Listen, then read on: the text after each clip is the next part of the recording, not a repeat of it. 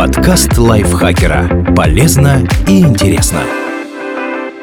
Всем привет! Вы слушаете подкаст лайфхакера. Короткие лекции о продуктивности, мотивации, отношениях, здоровье, обо всем, что делает вашу жизнь легче и проще. Меня зовут Михаил Вольных, и сегодня я расскажу вам, что такое нервное истощение и как с ним справиться.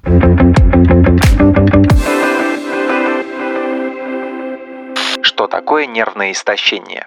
Нервное истощение – другое название неврастении. Это расстройство, при котором наблюдается повышенная утомляемость, проблемы с настроением и нарушение сна. В современном мире нервное истощение редко диагностируют как самостоятельное заболевание. Гораздо чаще оно сопровождает депрессию, тревожность или соматоформные расстройства, при которых человек испытывает симптомы физических болезней без реальных проблем со здоровьем. Беспричинное утомление также может возникать как следствие травмирующих событий или перенесенных заболеваний. В первом случае говорят о реакции на тяжелый стресс и нарушении адаптации, во втором об астении, недомогании и утомляемости. Как проявляется нервное истощение?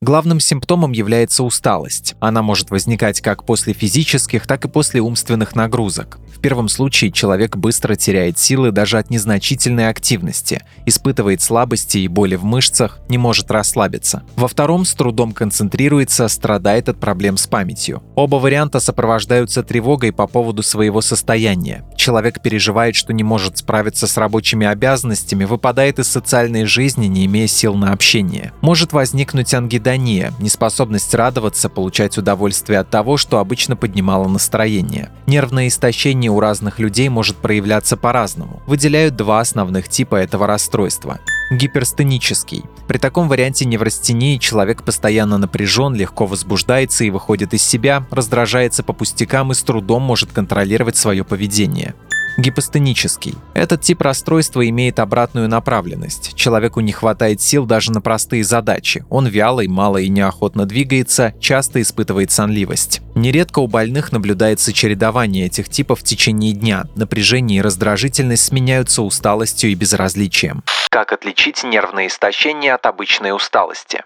Тяжелый рабочий день, сильный эмоциональный стресс или изматывающие физические нагрузки могут вызвать симптомы, похожие на нервное истощение. Стоит задуматься о последнем, если умственное и физическое утомление длится более трех месяцев и не проходит даже после полноценного отдыха. Некоторые люди более подвержены нервному истощению. Например, руководители, работники с ненормированным либо сменным графиком и те, кому свойственны резкие перепады настроения, объясняет врач-невролог Наталья Кузьменко. Также определенную роль может сыграть наличие в прошлом черепно-мозговых травм и врожденных нарушений нервной системы, психические заболевания. Кроме того, риск нервного истощения увеличивают следующие факторы. Повышенная физическая или психическая нагрузка, высокая личная тревожность и чувствительность к стрессам, перфекционизм, стремление к совершенству, в том числе и в рабочих вопросах, хронический стресс, например, из-за нелюбимой работы или неблагоприятной обстановки в семье. Таким образом, если у человека выдалась тяжелая неделя и перед выходными он срывается на близких и отказывается от посиделок с друзьями, рано говорить о нервном истощении. Возможно, за субботу и воскресенье он придет в норму и снова станет бодрым и энергичным. Если же присутствует сильный или продолжительный стресс, обычные способы расслабления не приносят результатов, а качество жизни постепенно ухудшается, стоит задуматься об изменении образа жизни.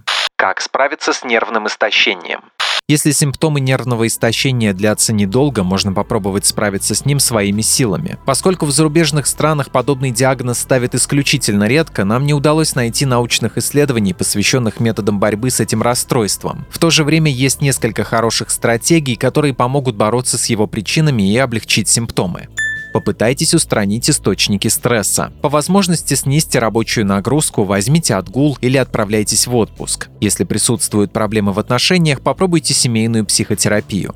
Нормализуйте режим работы и отдыха. Установите время, которое вы будете посвящать только себе и близким людям. Если это возможно, договоритесь, чтобы вас не тревожили в выходные, отключайте телефон и не отвечайте на сообщения. Попробуйте признанные методы релаксации. Хорошо помогают бороться со стрессом дыхательные упражнения, медитация и йога. Попробуйте несколько методов и найдите подходящий. Чаще бывайте на солнце. Его свет воздействует на области мозга, ответственные за поддержание хорошего настроения и способности к обучению. Если выдается свободное время, а на улице солнечно, отправляйтесь на прогулку. Откажитесь от вредных привычек. Постоянное утомление и плохое настроение может вызвать желание скрасить жизнь алкоголем и психоактивными веществами. Однако в долгосрочной перспективе такие средства только ухудшают настроение, снижают уровень энергии и вызывают риск развития зависимости.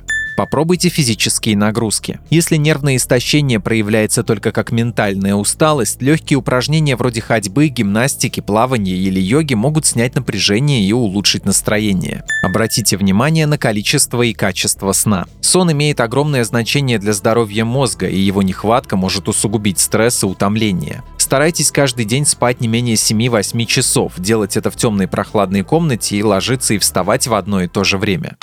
Когда стоит обратиться к врачу?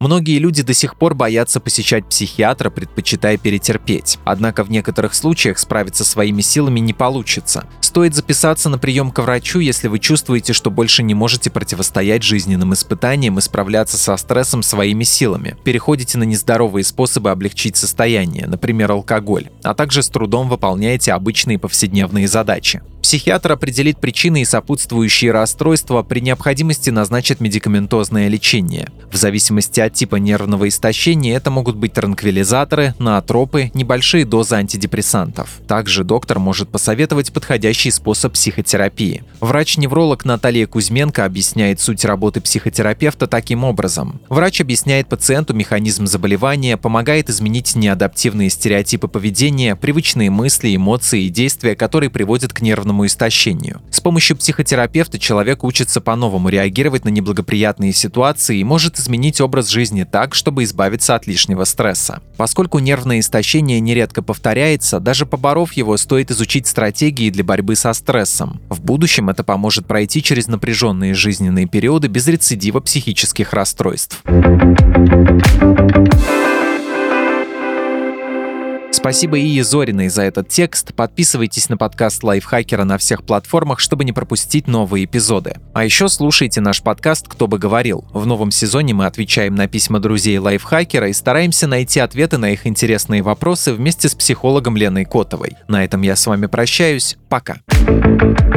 Подкаст Лайфхакера. Полезно и интересно.